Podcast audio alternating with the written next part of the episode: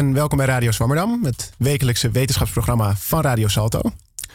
Terwijl uh, Ciara vandaag door de straten raast, zitten wij veilig in Pakhuis de Zwijger. En we gaan het hebben over de wetenschap van complexiteit en hoe die toepasbaar is in sociale wetenschap. Uh, daarvoor zitten hier aan mijn linker en rechterzijde uh, Rick Kwaks en Jeroen Bruggeman. Uh, Rick Kwaks is computationeel wetenschapper en als onderzoeker verbonden aan het Computational Science Lab en het Institute of Advanced Studies van de Universiteit van Amsterdam. Welkom Rick. Dankjewel.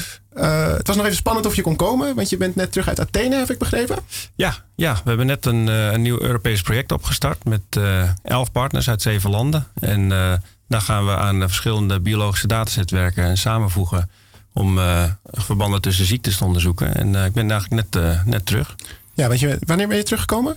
gisteren. Gisteravond. Of gisteren, gisteren nou, ja, misschien ja. avond. Ja, avond. Ja. Oké, nou goed. Aan de andere kant is uh, Jeroen Bruggeman, is socioloog, uh, ook aan de Universiteit van Amsterdam. Uh, doet onderzoek naar complexe sociale netwerken en is ook coördinator van het vak Complexity Can It Be Simplified. ja, welkom ook Jeroen. Goedemorgen. Goedemorgen. En nou, tenslotte is hier Aafke Kok, co-presentator van vandaag. Goedemorgen, Aafke. Goedemorgen. En ik heb mezelf nog niet geïntroduceerd. ik ben Bouke Kok. Uh, en nu is Aafke Kok, Bouke Kok kort achter elkaar. Wij zijn dus uh, ja, geen familie voor de, alle duidelijkheid. Um, nou, we gaan beginnen met uh, Rick Kwaks. Rick, je bent verbonden aan het, dus het, het, IAS, wat ik net al zei, het Institute of Advanced Studies. Dat is een vrij nieuw instituut, toch? Ja, ja klopt. Net een paar jaar. En ja, wat, wat, wat is dat voor plek? Wat, wat voor onderzoek wordt daar gedaan? dat instituut is opgericht en wordt geleid door Peter Sloot, professor Peter Sloot, ook van de Computational Science Lab. En um, het doel is om interdisciplinariteit te, te bevorderen. Dus het instituut is opgericht door de Universiteit van Amsterdam buiten de faculteiten om. Hè. Dus het is um, echt de bedoeling dat het niet één domein gaat volgen, maar meerdere domeinen gaat verbinden. En ook om wetenschappers dan samen te brengen op allerlei uh, ja, probleemstellingen die dus uh, van meerdere vakgebieden het beste bekeken kunnen worden. Bijvoorbeeld het klimaatprobleem of uh, criminele netwerken of de financiële markten enzovoort. Ja, en is dat begrip van complexiteit dan ook al een soort inherent verbonden aan, de, aan dit instituut? Of is dat, ja. Uh... ja, dat is wel echt een van de invalshoeken die we uh, proberen te nemen. Omdat ook zo complexiteit is toepasbaar op verschillende vakgebieden. En we proberen natuurlijk ook bruggen te slaan. Dus het kan ook zijn dat we in bijvoorbeeld uh, biologie techniek hebben ontwikkeld om iets te analyseren. En dat we dat dan toepassen op bijvoorbeeld georganiseerde misdaad. Ja, en nou ja, complexiteit, dat is dus het, eh, het, onderwerp van vandaag. En misschien goed om eerst even vast te pinnen waar we het precies over gaan hebben. Dus, dus uh, ja, wat, wat is complexiteit? En dan misschien eerst wat, wat maakt een verschijnsel of een, een systeem tot, tot, tot een complex verschijnsel of systeem? Ja, ja dus dat is inderdaad al meteen natuurlijk moeilijk om uit te leggen, maar ik ga het proberen. Ja, dus om, om bot te beginnen kan ik zeggen dat um, complexiteit, het idee daarvan is dat um, uh, het ontstaat als je simpele elementen samenvoegt. Uh, die elementen hebben interactie met elkaar en creëren daardoor een emergent geheel, een emergent gedrag. En dat gedrag als geheel is dan niet triviaal uh, terug te leiden op de individuele elementen. Dus denk bijvoorbeeld aan een, een zwerm van vogels of uh, een brein wat bestaat uit neuronen, waar natuurlijk cognitie uit bestaat. je kunt dan zeggen dat cognitie wordt dan gegenereerd door het brein als emergent geheel gedrag. Maar zodra ik in ga zoomen en in ga zoomen tot bijvoorbeeld een enkel neuron, dan is een neuron op zichzelf misschien helemaal niet simpel in die manier. Hè. Dus wij zeggen simpel, maar dat bedoel ik relatief.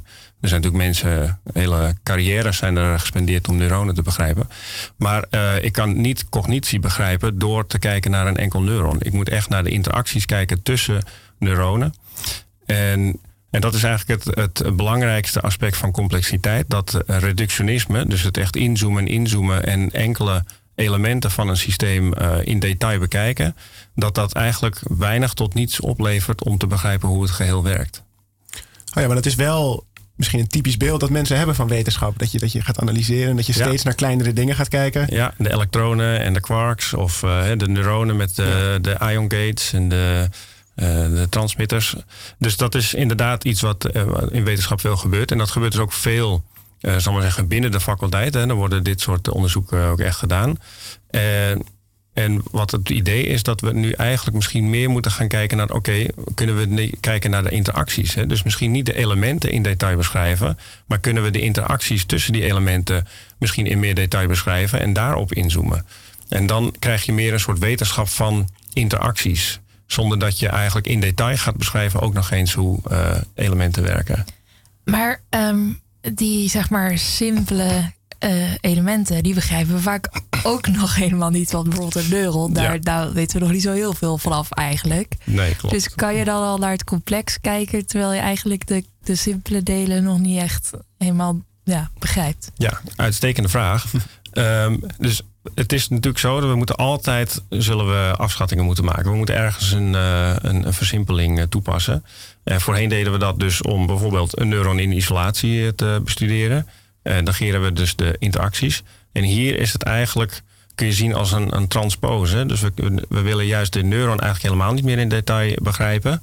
We willen dat misschien beschrijven door een heel simpel proces, dat misschien maar twee toestanden heeft, of een, uh, een concentratie van uh, ionen in het membraan van tussen 0 en 1.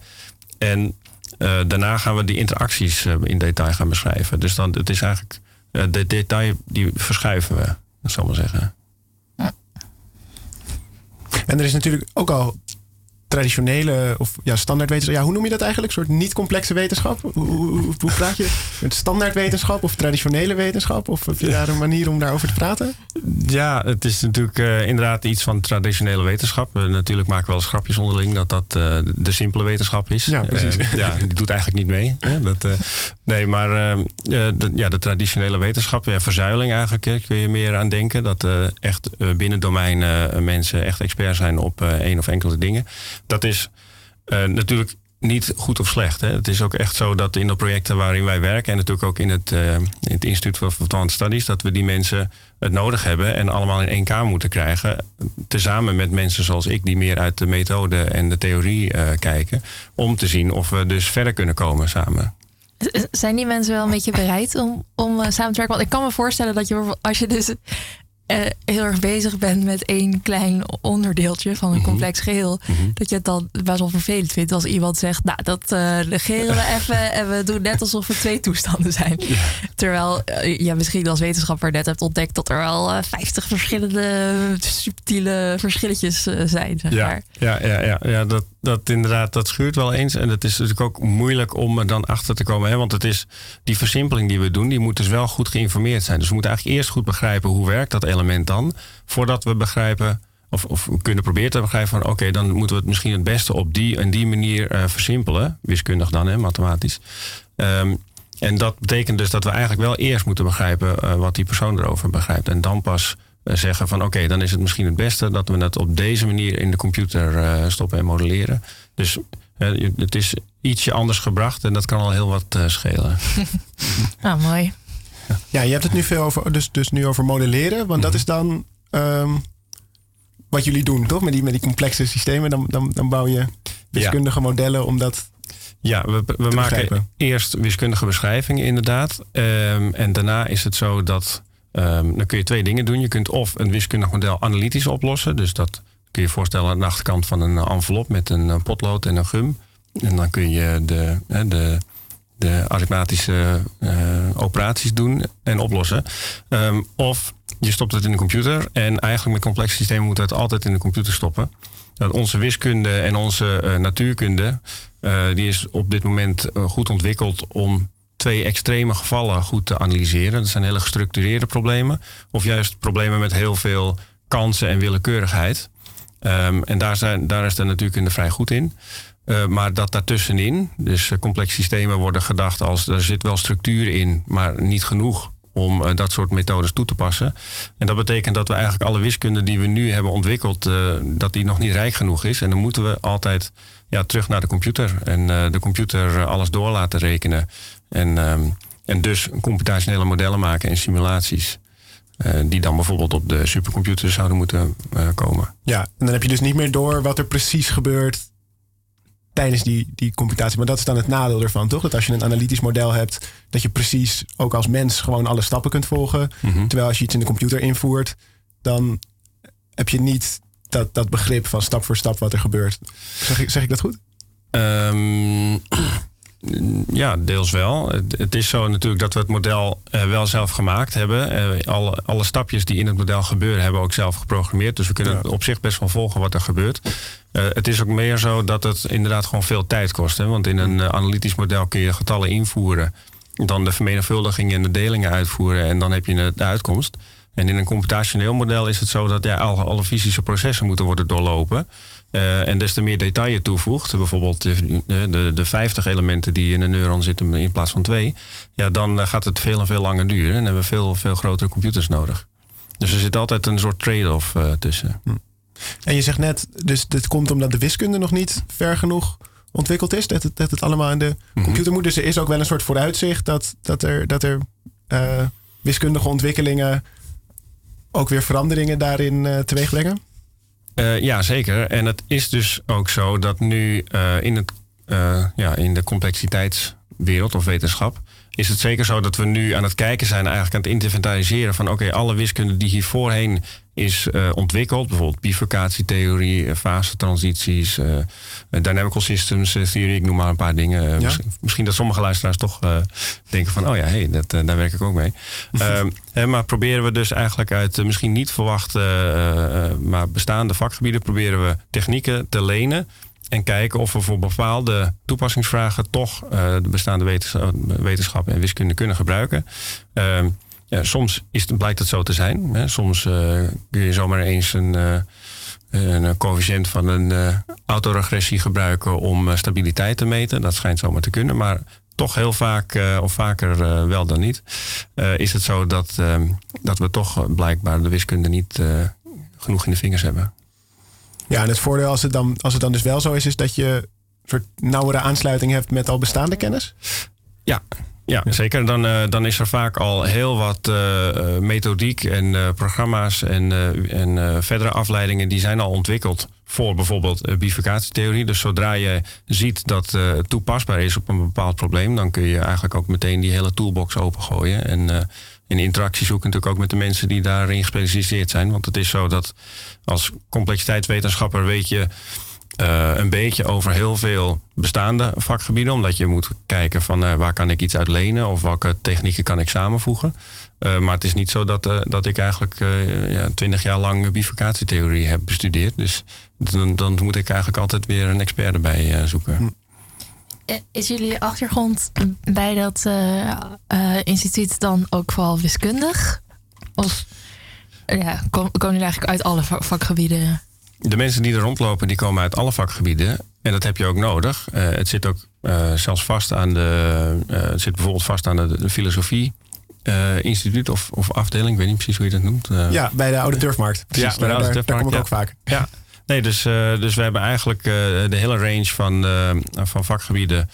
niet allemaal tegelijk natuurlijk, die rondlopen in het instituut.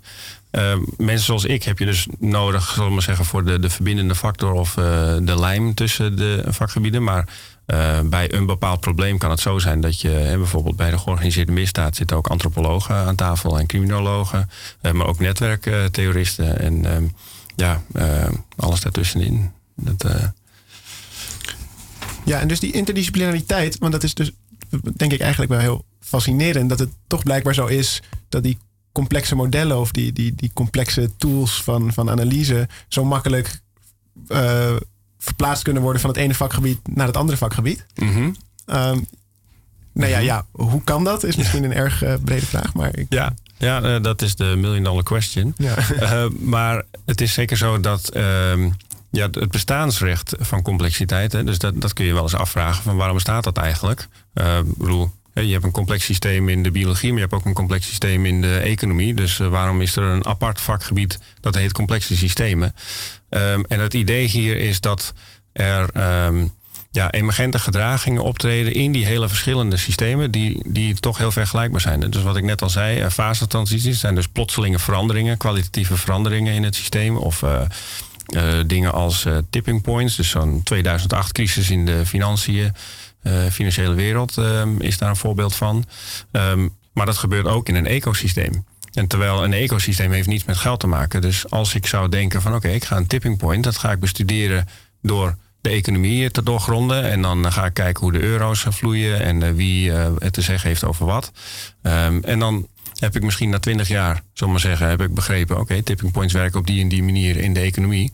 maar daarna zet iemand, oké, nou, ik heb hier een ecosysteem, dat ging ook net door een tipping point. Hoe werkt dat dan? Ja, en dan kan ik met mijn tools van bankenwereld en euro's... kan ik eigenlijk niks zeggen over die ecosysteem. Dus de vraag is, kunnen we die mechanistische details abstraheren?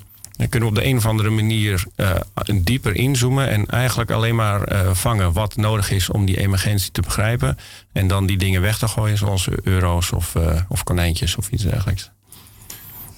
Ja, en dat is, daar, ben, daar ben jij dus voor nodig. Want zou het niet ja, iemand die als econoom tipping points heeft bestudeerd, kan misschien ook wel die abstractiestap maken. Maar misschien dus ook niet. Ja, ja nee, dus eh, eigenlijk, um, ja, dat is, het is dus het idee dat in de complexiteitswetenschappen zijn dus veel mensen, zoals ik, maar uh, ook natuurlijk veel meer mensen, zijn bezig met het maken van nieuwe theorie en nieuwe wiskunde om te kijken van oké, hoe kunnen we op de beste manier um, uh, toch die, die details abstraheren en uh, die emergentie begrijpen. Want ook al zou je dus de tools gebruiken, dus bijvoorbeeld uh, bifurcatietheorie wordt ook gebruikt in de economie. En kun wat, je wat, wat, is kun je dat kort uit? Het is nu al een paar keer voorbij gekomen. Oh, sorry. Ja, ja ik, de, nou, bifurcatietheorie als voorbeeld, dat geeft aan ehm, hoe een systeem eigenlijk heel plotseling door een verandering kan gaan. Hmm. Dus dat zou bijvoorbeeld zijn dat een temperatuur verandert.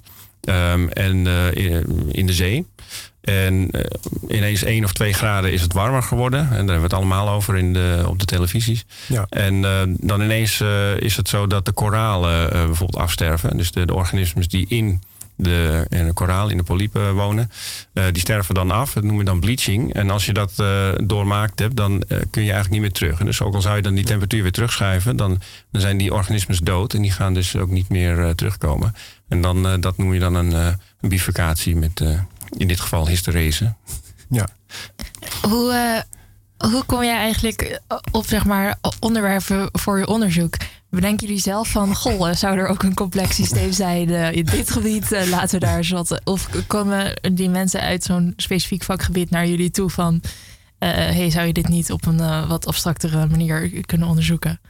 Ik zou zeggen een combinatie van. Dus wij zijn bezig met methodeontwikkeling. En dan vragen we onszelf natuurlijk af: oké, zou dat op hier en dat uh, vakgebied ook toepasbaar zijn? Dan gaan we mensen zoeken om, om te kijken: van, is dat zo? Uh, begrijpen we het op de juiste manier?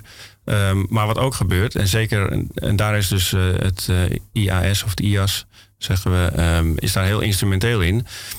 dat heeft een, een, dusdanige zichtbaarheid dat vakgebieden nu ook zelf komen met hun problematiek. En, en misschien denken van hé, hey, misschien is de, het probleem waar wij aan werken, misschien is dat wel een complex systeem. En als dat zo is, uh, kunnen we nu eigenlijk stappen maken die we hiervoor niet uh, konden.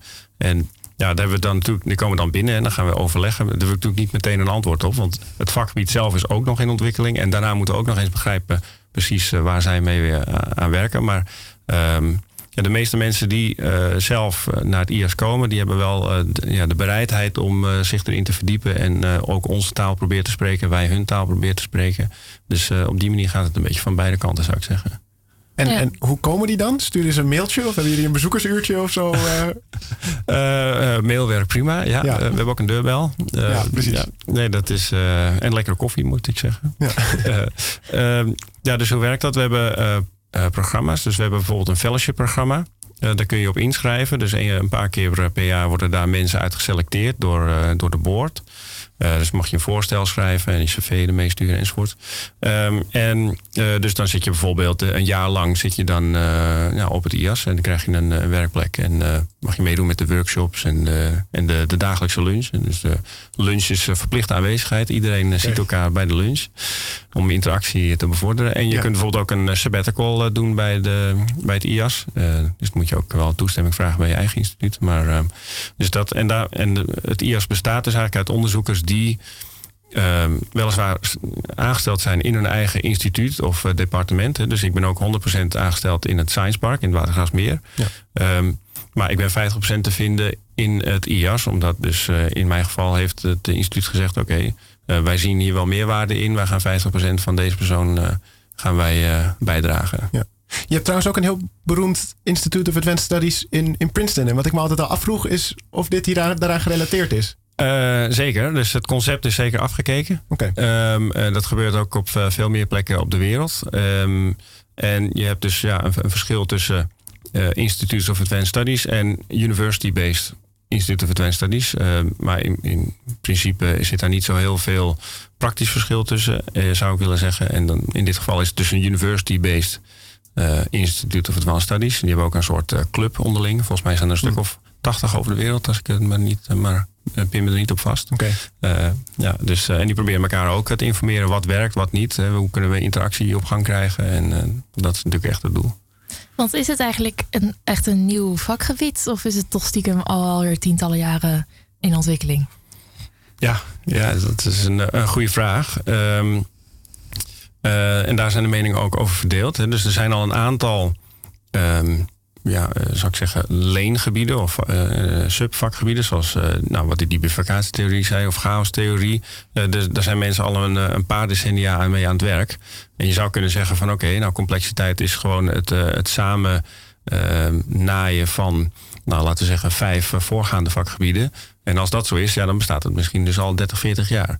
Um, ja, dus er zijn mensen die, die meer op die manier ernaar kijken. En er zijn mensen die zeggen: oké, okay, het feit dat we nu aan het lenen zijn, is alleen nog maar een teken van um, onvolwassenheid, zal ik maar zeggen. En we, we, moeten nog bezig zijn met nieuwe theorieën ontwikkelen voor echt dit uh, gebied. Dus als je bijvoorbeeld kijkt naar uh, kwantumtheorie, om maar eens wat te noemen. Uh, daarin heb je echt één gedeeld concept. Dat is de, de Schrödinger equation en de, de, de waveforms. Maakt nu even niet uit wat dat is. of wave functions moet ik zeggen. maar ja, wat je ook doet in de kwantumtheorie, is eigenlijk uiteindelijk gebaseerd daarop. Um, en zoiets zoeken wij nu ook nog. Hè? Een gedeeld framework of concept, theorie, waar, waar, we voor uh, dingen afleiden. En waar als ik iets werk um, en iemand anders denkt van... oh, dat werkt goed op ecosystemen, nu kan ik dat meteen overnemen en uh, toepassen op iets biologisch. Maar op dit moment is dat nog niet zo. Hè? We zijn nog te gefragmenteerd. Dus ik denk zelf dat we eigenlijk misschien nog niet eens bestaan omdat we dit gedeeld concept nog niet hebben ontwikkeld. En ben je dan, als je met specifieke vakgebieden bezig bent, ook tegelijkertijd bezig met het ontwikkelen van, van zo'n zo'n zo'n algemeen concept? Of is dat echt een ander soort werk? Dat je dan echt een soort van weer moet abstraheren van je alledaagse werk als complexiteitswetenschapper en gewoon theoretisch uh, aan het werk moet? Ja, ja dus als, als, als wetenschapper heb je daar een beetje de vrije keuze in. Je kunt zeggen, oké, ik ga 100% op uh, toepassingen werken en daar ga ik uh, generiekere regels uit proberen te destilleren. Je kunt ook zeggen, uh, ik trek de deur dicht. ik ga 100% de theorieontwikkeling doen. En dan als ik tevreden ben, dan doe ik de deur open en ga kijken of het toepasbaar is. en wat ik heb ge gezegd tegen mezelf is, ik, ik ga het 50-50 doen. Hm. En 50-50 precies is wel onmoeilijk. Maar wel dus die mix zoeken van toch toepassingen. Uh, maar ook tegelijkertijd uh, theorieontwikkeling. Oké. Okay. Uh, ja, ik wil misschien nog wel heel even terug naar die bifurcatiemodellen. Want we hebben het dus over, je had het over de financiële crisis. En dan is dus het idee dat er valt een bank om, denk ik. En dan, mm -hmm. en dan is er dus een soort tipping point in het systeem. Mm -hmm. Waarna alles heel anders wordt. en dat is dus op de een of andere manier dus vergelijkbaar met wat je net vertelde over, over, over koralen. Ja, ja, dus eigenlijk uh, kun je het zien als dat de economie bevindt zich nu in een soort, uh, ja, mm, we noemen het een attractor of een, ja, een soort uh, optimale toestand. Het is eigenlijk, ja. kun je zien als in een landschap als een soort van kuil. en dat financiële systeem is dan een balletje. En op dat moment, als, dat kuil, als die kuil diep genoeg is, dan is het systeem vrij stabiel. Ja. dat balletje kan wel een beetje heen en weer bewegen door allerlei invloeden van buitenaf. Maar in principe zou het een stabiel zijn. Um, maar zodra het financiële systeem dus langzaam instabiel wordt gemaakt, dus die kuil die wordt steeds ondieper door wat voor reden dan ook. Hè, uh, dan uh, zou het kunnen zijn dat het balletje uh, eruit schiet en ineens een heel ander stabiele toestand gaat vinden. Ja. Dus zo'n zo, kuil is dan een soort mogelijkheidsvoorwaarde voor nee, dus traditionele of, of, of standaard wetenschap van, van economie. Dus er is een punt waar het naartoe beweegt. Ja, dus dan heb je het al gauw over. In de fysica heb je het dan over uh, Langevin equations. En je, hebt het, je, gaat er eigenlijk vanuit, er is een soort energielandschap en een energiefunctie. Dus je maakt allerlei aannames impliciet door deze beschrijving. En als je dat gaan, wilt toepassen op ecosystemen, dan zul je dus stap voor stap moeten gaan uitleggen van oké, wat is dan mijn energiefunctie in een ecosysteem en wat, is dan, uh, wat betekent het om uh, minder diep te worden als kuil? En dat betekent toch dat je, nou we zal maar zeggen, die 10, 20 jaar die ecosystemen moet gaan bestuderen voordat je die antwoorden eigenlijk kunt geven. En onze hoop is, ja, dat willen we dus eigenlijk niet. Dat, we willen eigenlijk al een framework die ons vertelt hoe we dat moeten doen. Ja, maar dat is dus wel ook vanuit de verwachting dat de wereld inderdaad zo in elkaar zit dat al die dingen op dezelfde manier werken. Ja. Of, is het, of is het toch een soort idee dat het gewoon handig is om alles als complex systeem te modelleren, ook al zijn dingen eigenlijk heel verschillend? Is misschien een. Mm, nou, kijk, bijvoorbeeld, uh, ik kom zelf uit de informatica, dat is mijn achtergrond, en uh, daarin heb je communicatietheorie. En in de communicatietheorie hebben ze ooit eens bedacht uh, iets wat heet informatietheorie. Ja. Uh, ik gooi maar met allerlei termen. En wat het leuke daar is, is dat ze geabstraheerd hebben van het uh, fysische uh, communicatienetwerk. Dus of je nou communiceert over een koperen kabel met een telefonie, of je stuurt signalen door de lucht voor televisie. die theorie zegt eigenlijk van oké, als je aan die en die voorwaarden voldoet, dan kun je op deze manier uitrekenen wat voor signalen en hoeveel signalen je per seconde er doorheen kunt krijgen. Zonder te weten of het nu lucht is of koper. Terwijl daarvoor moesten ze dus echt. Um, ja, natuurkundigen moesten echt doorrekenen van oké, hoe gaan golven uh, door een koperkabel en um, hoe gaan golven door de lucht. En dat zijn hele andere berekeningen. Um, en dan, ja, toen kwam het veld eigenlijk niet zo heel ver. En dus het idee van het abstraheren, dat zien we eigenlijk al in meerdere vakgebieden in de historie. Dus informatietheorie komt uit uh, 1948. En um, ja, die inspiratie proberen we eigenlijk over te zetten. Dat we toch um, dat idee van abstraheren, dat het, misschien toch wel gaat werken. Ja, het blijft een hypothese ja. natuurlijk. Maar... Ja, ja, precies. Maar ja. anders dan was het ook geen, uh, geen wetenschap. Nee, precies. Ja, ja, het moet spannend blijven. Ja. Dus het idee is dat zoals informatiewetenschap dan van dat, van dat koper of van, de, van die lucht, van dat medium kon abstraheren, Mhm. mm -hmm. dat je ook met complexiteit van de specifieke discipline kan, kan abstraheren. Ja, precies. Want daar in die informatietheorie is dus uiteindelijk... Hè, nu hebben we het bijvoorbeeld over uh, bits... en hoeveel uh, megabits per seconde krijg ik door mijn, mijn modem heen in, in de kamer. Um, dat zegt iets over hoeveel informatie per seconde kun ik versturen. Terwijl je hebt helemaal geen idee hoe die modem eruit ziet van binnen... of waar die kabel van gemaakt is. En dat komt doordat die informatietheorie dat heeft kunnen abstraheren. Uh, daarvoor had je het heel anders moeten doen. Had je misschien moeten weten hoe dik de kabel is. En, en dat is dus een, een heel uh, krachtig iets. Dat je nu kunt zeggen: Oké, we hebben het over uh, 3 megabit per seconde. Um, nou, en dan zeg je dus niets over koper. En dat is dus een, het emergente gedrag van al die kabels en modems, is dat er zoveel informatie van A naar B kan. En het, de, het idee is dat in complexe systemen. Uh, net zoiets bestaat. Hè? Dat er bijvoorbeeld informatie moet worden overgestuurd of dat er uh, stabiliteit moet ontstaan, maar dat het niet zo heel uh, erg belangrijk is hoe dat fysisch geïmplementeerd is. Dus dat je die meer abstractere concepten kunt bestuderen. En um, de, de, voorbeelden die je steeds geeft zijn meer soort van beschrijvingen van hoe een systeem werkt. En dan toevallig dus ook in, zo in de biologie en de economie eigenlijk hetzelfde soort systemen ziet. Mm -hmm. En waarschijnlijk nog in allemaal andere vakgebieden. Um, maar gebruiken jullie dan complexiteitswetenschappen vooral om, om dingen te beschrijven of ook om, om bijvoorbeeld to toekomst te voorspellen? Uh, ook zeker om een toekomst te voorspellen. Um, dus zodra je uh, echt een computationeel model hebt gemaakt hè, met, de, met de juiste abstracties uh, enzovoort. Als je zo'n model hebt, dan kun je niet alleen voorspellen, maar zelfs nog sterker. Dan kun je ook uh, what-if scenario's of interventies uitvoeren. Dus als je een, uh, een mechanistisch uh, natuurgetrouw model in de computer hebt zitten en je vraagt je af, oké, wat zou er gebeuren als er drie banken tegelijk omvallen? dan kun je uit gaan rekenen van, oké, wat voor een ripple effect heeft dat door het, de hele markt? terwijl, en dat is wel iets wat, wat zich afzet uh, ten opzichte van bijvoorbeeld uh, machine learning of artificial intelligence. Uh, stel je voor, je gaat de patronen van de afgelopen 30 jaar door een machine learning algoritme halen. Dus een neuraal netwerk trainen bijvoorbeeld. Um, maar daarna, maar in die data is het nooit voorgekomen dat er drie banken tegelijk omvielen. Dan is dus ook de vraag stellen aan zo'n model, zo'n statistisch model. van wat gebeurt er als er drie banken omvallen? Ja, dat is een heel moeilijk beantwoorde vraag. Dat is out of sample, zeggen we dan. Uh, maar hebben we de juiste mechanismes uh, ingevoerd, waar we dus al die, uh, die domeinexperts voor nodig hebben. Want zelf hebben we die kennis helemaal niet. Maar mocht dat gelukt zijn, duurt heel lang, kan ik je vertellen. Dan kunnen we ook die what-if scenario's uh, doorrekenen. En dan zou je het dan misschien ook op, op beleid, zeg maar, kunnen toepassen. Ja, ja, dat is uiteindelijk wel het doel, ja. ja. Oké, okay, dankjewel Rick Kwaks. Ja, graag gedaan. we hebben, nou, dit is Radio Zwammerdam. En we hebben het afgelopen half uur met Rick Kwaks gepraat over complexiteit. En dan gaan we nu door naar de tweede gast van vandaag. Dat is uh, Jeroen Bruggeman, die ook met complexiteit bezig is. Um, Want je doet onderzoek, ja, bent als socioloog, naar netwerken. Dus dan misschien, nou, net als we begonnen net met wat is complexiteit, kunnen we nu beginnen met wat, is, wat is een netwerk? nou, dat zijn allemaal verschillende mensen die allerlei verschillende relaties met elkaar hebben of afhankelijkheden van elkaar, zelfs al kennen ze elkaar niet direct persoonlijk. Ja. Bijvoorbeeld eentje die krijgt het coronavirus van iemand anders die die nooit persoonlijk gesproken heeft. Maar ook dat kan je heel goed eh, uittekenen als een netwerk.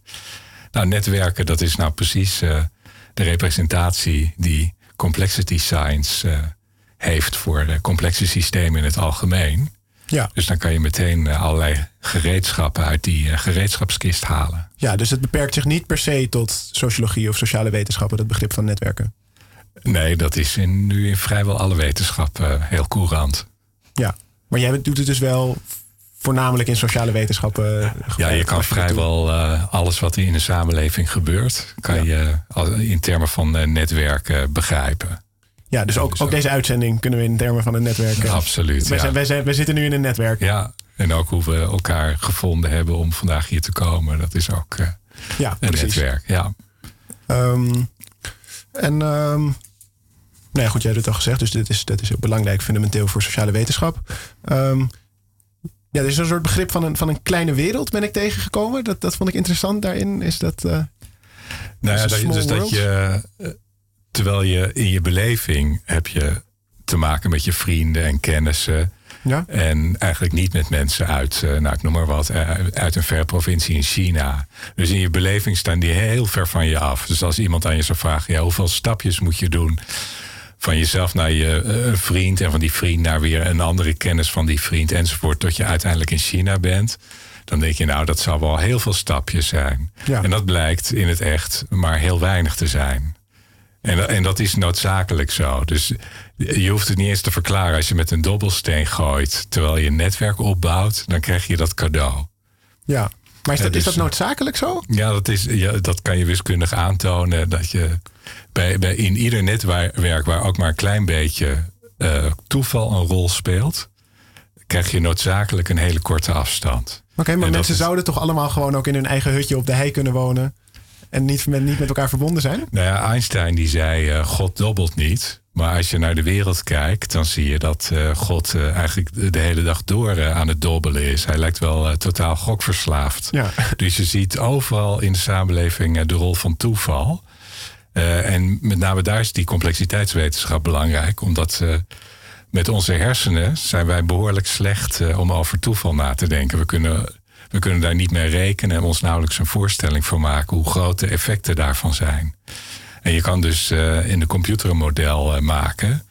Waar je bepaalde factoren een rol laat spelen. Plus nog een klein beetje toeval. Ja. En dan laat je dat model bijvoorbeeld een netwerk maken. Of dingen in een netwerk laat je gebeuren. En dan herhaal je duizend keer die simulatie. Kijken hoeveel variatie je, je daarin vindt. En dan zie je dus dat toeval een enorm belangrijke rol speelt. Ja, maar nu ben ik een beetje in de war. Want we zijn van noodzakelijkheid naar toeval gegaan nu. Nou ja, dat, goed, dus dat, in, dat, in, in complexe systemen ja. is toeval heel uh, belangrijk.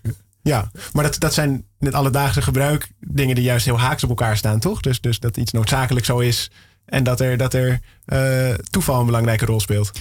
Nou ja, dus uh, intuïtief maken wij ons een volkomen verkeerde voorstelling van de wereld. Wij, Ja. wij willen, onze hersenen willen ons voortdurend doen geloven dat allerlei dingen noodzakelijk zijn. En vandaar ook ja, de populariteit van allerlei gekke theorieën die uh, op sociale media de ronde doen. Maar het is Ja. voor ons heel moeilijk om, uh, om, om te begrijpen dat dingen gewoon toevallig gebeuren. En, en heel veel dingen helemaal niet zo noodzakelijk. Dus als je een geschiedenisboek openslaat, dan lijkt het een aaneenschakeling van allerlei heel belangrijke mensen die beslissingen nemen, waardoor andere mensen ook weer beslissingen namen. Ja. Alsof het één keten is van uh, noodzakelijke stappen die gemaakt worden.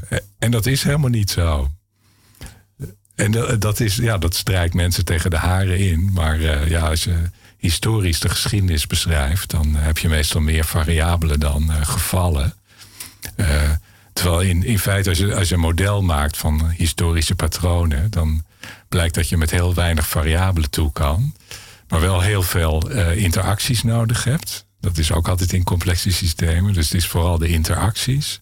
Ja. Uh, en, en nog, uh, zeker niet in de laatste plaats, de rol van toeval. Ja, en, maar hoe, hoe weten we dit? Wat betekent het dat je met veel nou, met je weinig variabelen toe kan? Je, kan? je kan een model maken van een sociaal verschijnsel wat volkomen deterministisch is. En dan zal je merken dat je er niet uitkomt.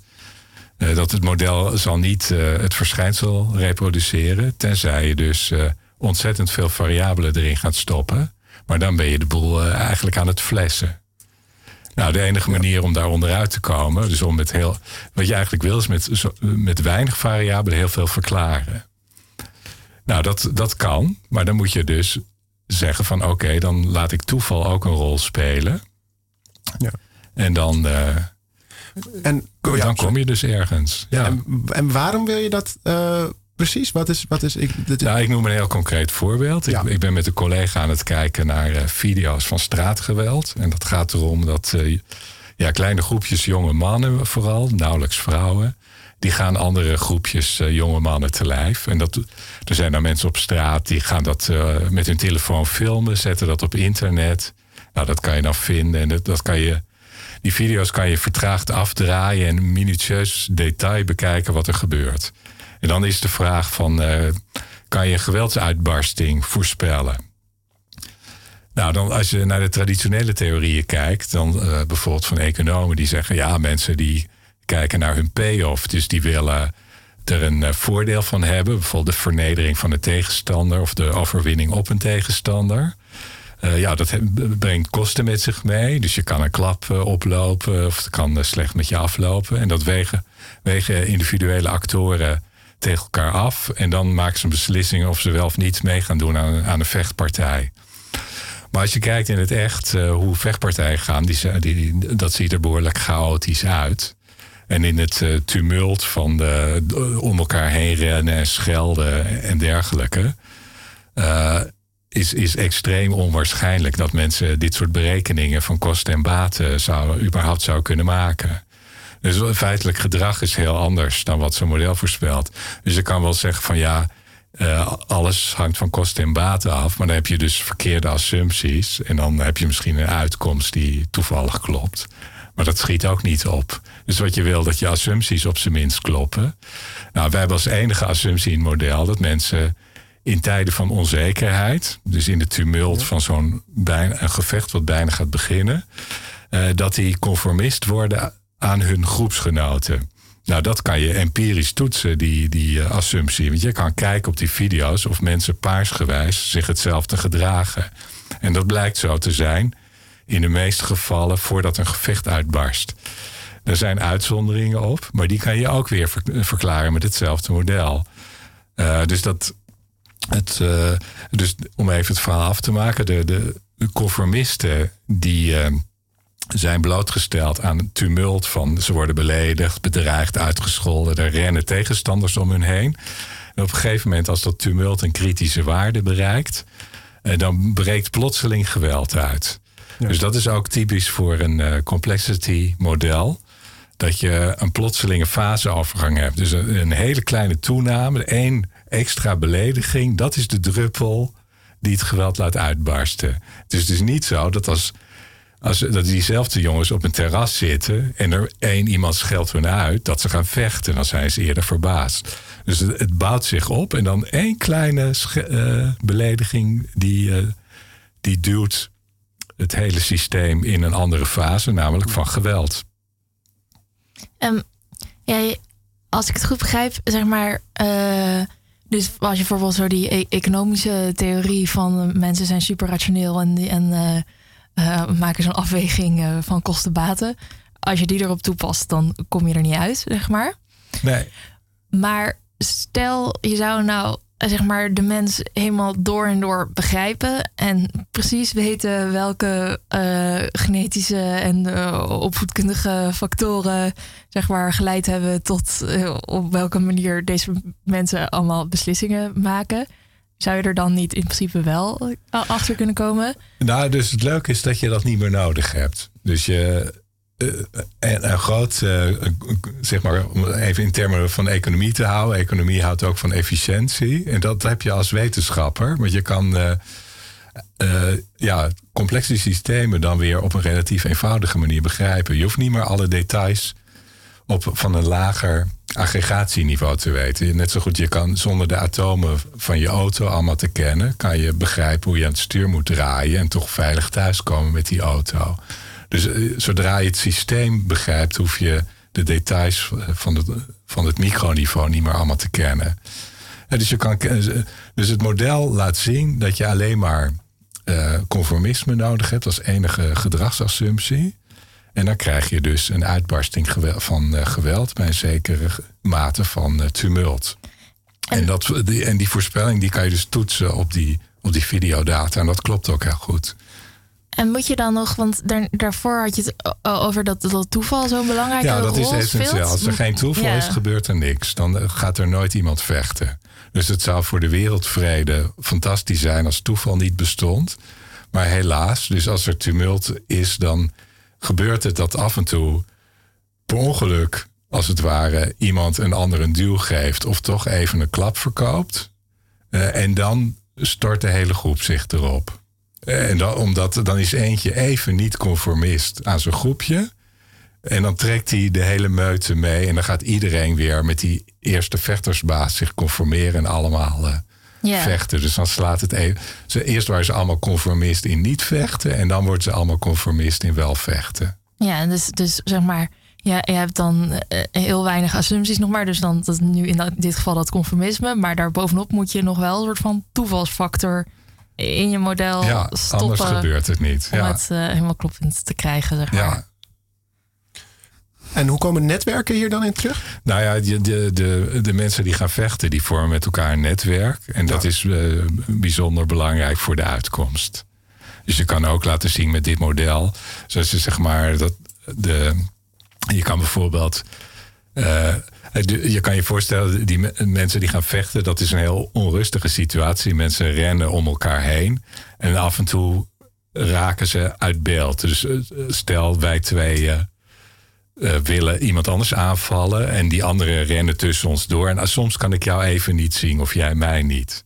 Nou, dan kan je simuleren de, de, de kans dat die netwerkconnecties, dus het visueel contact, wordt verbroken. En die kans kan je laten oplopen van 0 tot 1. En dan kan je steeds kijken wat er uit het model komt. En dan blijkt hoe hoger die kans wordt dat die banden worden onderbroken. Uh, zie je een bijna lineaire afname in de mate van samenwerking. Dus dat voorspelt ook als je iets wilt doen tegen geweld, dus als je wilt deescaleren, ja. dan moet je zorgen dat die banden worden verbroken. Dus dan moet je zeg maar tussen twee vechtersbaasjes in gaan staan. En dan moet je ze aankijken, een beetje met je hand tegenhouden. En zorgen dat ze even niet meer in contact staan, visueel of uh, met hun aandacht bij ja. hun groepsgenoten. Uh, en dat kan je dus ook zien. Dus als je ziet op die video's dat dat gebeurt, dan heb je veel minder geweldsuitbarsting. Dan heb je dus niet meer dat een heel groepje tegelijk uh, gaat vechten. En het gaat dan om het visueel contact tussen de, de, de, de, de vijandige mensen of nou, juist tussen het visueel wel, contact ja, met je eigen groep? Nou, dus, dus je eigen groep is heel belangrijk. Dus om, als je collectief wil vechten, ja? Uh, dus als je, als je in je eentje een groepje gaat aanvallen, heb je nauwelijks kans uh, om te winnen. Dus dat kan je beter maar met de hele groep tegelijk doen. En dan is het dus essentieel om wel visueel contact te hebben met je groepsgenoten. Ja. En, uh, en natuurlijk ook, je kijkt dan ook wel naar de tegenstanders. tegelijkertijd ook, ja. En hier kun je dus, ja, dus ondanks het feit dat die toevalsfactor erin zit, wel voorspellingen. Ja, dankzij uh, dat die, toevalsfactor ja. kan je dus voorspellen dat als je. Uh, als je ziet dat mensen elkaar zitten uit te schelden. En, er, en je ziet dan synchronisatie optreden van, uh, van gedrag. Dus mensen gaan in parallel op een tegenstander aflopen of ervan weglopen of in parallel uh, dreigen, allemaal tegelijk met hun armen omhoog.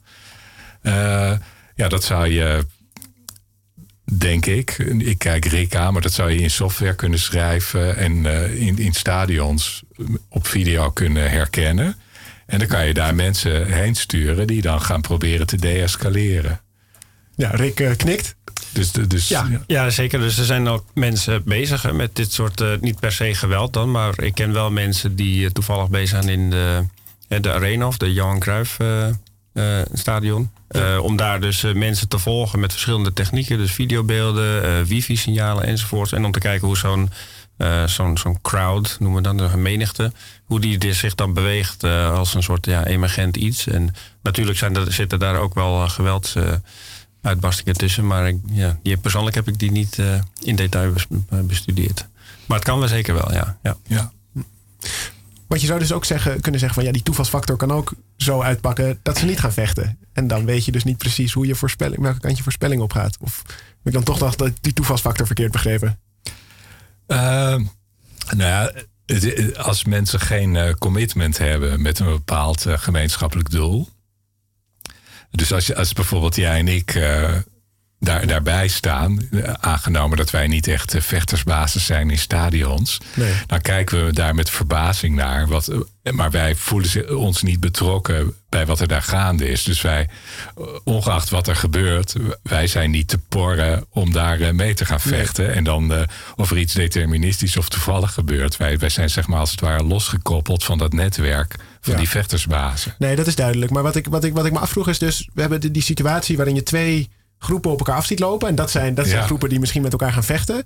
En dan zeg je nu dus van ja, in principe zijn ze conformistisch aan hun eigen groep ja. met niet aanvallen. Maar dan door die toevalsfactor um, ontstaat er een, een soort omslagpunt waardoor ze wel gaan vechten. Ja. En dan vraag ik me nu af van ja, daar doe je dus voorspellingen over. Maar kan die toevalsfactor niet net zo goed, als het, als het inderdaad een toevalsfactor is, dan kan die toch net zo goed uitblijven, dan kan toch net zo goed niet dat, dat, dat overgangsmoment optreden. En, nee, en hoe dat, werkt dat, dat dan dat met, kan met, met het voorspellen van die... Uh, Nee, dat kan uitsluitend als dus het uh, tumult onder de kritische waarde blijft. En als het tumult boven de kritische waarde gaat, dan uh, Oké. kan dat dus niet. In ieder geval niet in het model. nee, Dus dan, ja, dan zou je empirisch moeten kijken of er bepaalde situaties zijn die, die dan blijkbaar niet in onze verzameling video's voorkomen. Waar je wel oplopend tumult hebt Ja. in een groep die zich synchroon beweegt. Maar geen uh, geweldsuitbarsting. Dat zou interessant zijn. Ja. Maar wij, wij hebben ze dus niet gevonden. nee, precies. Nee, maar dat is dan toch een soort contra-intuïtieve manier om over toeval na te denken, denk ik. Dat je dus een toevalsfactor hebt, maar je weet dat als het model boven een kritische waarde is, dat het sowieso gaat gebeuren. Maar goed, misschien moeten we hier... eh, nou, ja, dat komt omdat wij door. dus uh, met onze hersentjes heel slecht zijn om over uh, toeval na te denken. Ja. En, daar heb je dus een model voor die je dwingt om op de juiste manier te denken. Ja. ja, je hebt me eerder al eens verteld, of al eens in het voorgesprek, um, dat uh, dit model is afgeleid van een uh, model voor elektromagnetisme. Dus daar zien we weer hè, die, die, die, die uh, ja, verplaatsbaarheid van die modellen tussen disciplines. Want hoe, hoe is dat? Ja, hoe, hoe, is dat in zijn werk gegaan? Ernst Ising, die, was, die ging zijn proefschrift schrijven precies 100 jaar geleden. Ja? En die moest ja, het vraagstuk van magnetisme zien op te lossen. En uh, die kwam met een model wat heel goed werkte voor magnetisme. Dus die, je kijkt in plaats van naar, gedetailleerd naar de eigenschappen van atomen en moleculen te kijken in een, uh, in een magneet. Uh, beschouw je ze als een soort abstracte bolletjes. De magnetische eigenschappen, de magnetische deeltjes, die kunnen ja, magnetische richting hebben, of naar boven of naar beneden. En die staan onder invloed van elkaar. En uh, natuurlijk zijn mensen geen magneten, maar mensen die reageren wel op andere mensen om hun heen. En als je dus in een situatie van geweldsuitbarsting ja, je kan uh, natuurlijk meerdere dingen doen. Je kan ook weglopen of wat dan ook. Maar als je het versimpelt tot of je gaat wel vechten of je gaat niet vechten, dan heb je ook, als het ware, op een, uh, in ieder geval op een abstract wiskundig niveau, heb je een analogie gemaakt. En dan kan je de wiskunde daarop loslaten. Of in dit geval het simulatiemodel. En dan krijg je dus hele goede uitkomsten. Terwijl het model daar nooit voor bedoeld was. Nee, maar dan moet je dus nog wel zo'n moeilijke vertaalslag maken zoals we het er net over hadden. Dus het is nog niet een soort kant-en-klare uitwisseling. Nee, je moet wel even echt, puzzelen om het echt goed te doen. Ja. En heb, heb, je, heb je dat zelf, die puzzel, opgelost? Of zijn hier veel mensen met, met vergelijkbare dingen bezig? Nou, op een gegeven moment toen het wiskundig ingewikkeld werd... toen ging eh, Rick, uh, die kwam daarbij. Oh ja, precies. Ja, want die, jullie die, hebben ook ging samen een, een mean field benadering doen. Dat vindt hij vast leuk om zelf uit te leggen wat dat is. En een natuurkundige, Rudolf Sprik... die veel wist van die, van die Ising-modellen. Die kwam er ook bij. Dus we hebben met z'n drieën eraan gewerkt. Maar ik had zelf bedacht inderdaad om, dat die toepassing mogelijk is. Ja, en dan ben je daar dus zelf mee aan het werk. En dan op een gegeven moment dan loop je tegen die barrières op. En dan ga je dus inderdaad ook bij collega's... Nou, ik, ik dacht van dit moet kunnen, maar ik weet hier te weinig vanaf. Dus ik ga in ieder geval voor de zekerheid eens even bij de experts langs. Om te zorgen dat het ook wiskundig en computationeel solide in elkaar zit allemaal. Oké, ja, en dat is dus uh, gelukt uiteindelijk. Ja, kijk ook Rick nu even aan. Uh... Nou ja, het moet nog uh, in een tijdschrift geaccepteerd okay. worden. Dat is nog niet gebeurd. Dus uh, in de wetenschap is iets pas gelukt als je het ook echt uh, in, in, in, uh, in een wetenschappelijk tijdschrift krijgt. Ja, precies. Maar jullie kunnen misschien zelf ook al wel oordelen of er een mooi resultaat uit is gekomen. Nou ja, ik ben er heel tevreden mee. Het werkt dus heel goed. ik ben dus toen het model af was, ben ik het gaan toepassen op, die, op dat straatgeweld. En dat werkt beter dan verwacht. Ik was bang dat er meer uitzonderingen zouden zijn. Maar dat is dus niet zo. Nee, um, goed. En wel, je hebt het dus net ook al gehad over hoe economische theorieën eigenlijk uh, nou, misschien tekortschieten als je van rationeel gedrag uitgaat. Um, dus dat je dan uh, complexiteit moet modelleren. Maar mensen gedragen zich natuurlijk tot op zekere hoogte en in bepaalde situaties wel intentioneel. Dus hoe zie je die afweging? Ja, uh, ja, dat is dus een moeilijk probleem. Dus in de complexity science, dan heb je het over zelforganisatie. En dan ja. kan je kijken naar, uh, nou ja, naar vloeistof waarin bepaalde uh, stromingspatronen ontstaan. En dan weet je zeker, daar is niet een manager die tegen die watermoleculen heeft gezegd van uh, hoe ze in de ronde moeten draaien. Nee. Maar bij samenlevingen heb je natuurlijk het probleem dat je, je ziet bepaalde patronen van, van gedrag. En dan, uh, ja, mensen zijn ook intentionele actoren. Dus die hebben ook wel bedoelingen. En dat werkt een beetje door elkaar met uh, het idee van zelforganisatie. Dus er zijn wel sommige voorbeelden waar zeker van is dat, dat het mechanisme zelforganisatie is. Dus de, de verdeling van rijkdom in een land, die is precies power law verdeeld, in ieder geval voor de allerrijkste. Nou, die hebben niet van tevoren een plan gemaakt van, nou, jij mag dit jaar zoveel verdienen en jij zoveel. En als we dan allemaal op een rijtje gaan staan, dan is onze verdeling, kunnen we precies een rechte lijn doorheen trekken. Wat betekent dat, power law verdeling? Nou, dat je sommige mensen hebt die extreem rijk zijn. Veel rijker dan je zou verwachten bij een normale verdeling. Dus verdeling van lengte, zeg maar. Je, hebt, uh, je komt nooit iemand tegen die duizend meter lang is. Uh, want dat, dat, valt helemaal buiten de verwachting van een, uh, van een lengte. Maar ja. je komt wel mensen tegen die een miljardair zijn. Dus die vele orders van grote rijker zijn dan de meeste andere mensen. Ja.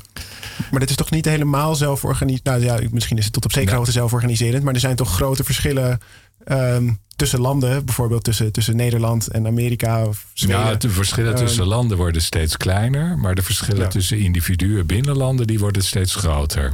En dit krijg je dus ook, uh, dit kan je ook laten zien dat, dat je dit puur op grond van toeval krijgt. Dus ja. je hebt niet, uh, de natuurlijke staat van de samenleving is uh, extreme ongelijkheid. En je moet dus voortdurend de, er energie aan besteden om, om weer een beetje gelijkheid te krijgen. Ja, maar dus die energie die je eraan besteedt is wel een gevolg van intentionele keuzes, toch? En die worden ja. in verschillende landen anders gemaakt. Precies. En daarom is Nederland iets minder ongelijk dan, dan Amerika. Oké, okay, nou dit, dit is precies het goede punt. Dus je hebt zeg maar tegelijkertijd uh, in, in een samenleving bij ongelijkheid dat het dus uh, door zelforganisatie komt en door individuele pogingen of pogingen van regeringen om daar een bepaalde vorm aan te geven. Het zij om ongelijkheid nog groter te maken. Zoals in bepaalde kleptocratieën, waar uh, dus de, de, de elite alleen maar bezig is om zichzelf nog veel rijker te maken. En in andere landen waar ze proberen om juist wat meer gelijkheid te krijgen. Is dit ook zelf iets waar je onderzoek naar doet? nou, niet op dit moment. Maar het lijkt me wel interessant om me daar verder in te verdiepen, ja. Oké, ja, en, maar er is nog geen, nog geen plannen voor nou, ik heb niet gezien dat daar echt een, een goede theorie over is. Waar dus de, de computationele methoden uit de complexity science worden gecombineerd met wat we weten over intentioneel handelen van elites en regeringen. die dus, maar een combinatie van intentioneel en zelforganiserend vermogen bij elkaar zit in één model om te verklaren hoe een samenleving eruit ziet. Ja, maar dat zou dus wel een belangrijke stap zijn in sociale complexiteitstheorie. Dat lijkt me wel, ja. Oké, nou dat lijkt me een heel mooi uh, moment uh, of een mooi punt om mee af te sluiten. Want het is alweer uh, ja, tijd om af te sluiten. Rick Kwaks en Jeroen Bruggemans waren te gast. Bruggeman, sorry. enorm bedankt voor jullie komst. En ook bedankt aan mijn co-presentator Aafke voor je goede vragen. En aan Josta Bosma, die was vandaag de technicus van dienst. Uh, deze uitzending komt later vandaag online en is dan te vinden op onze website radioswammerdam.nl en als podcast op onder andere SoundCloud, iTunes en Spotify. Je kunt ons ook volgen op Facebook en Twitter of uh, mailen naar redactie.radioswammerdam.nl als je opmerkingen of, vragen hebt. Uh, volgende week is Matthijs hier om de uitzending te presenteren. die zal hij geheel belangeloos gaan wijden aan duurzaam ondernemerschap. En voor vandaag wens ik u allen nog een fijne zondag.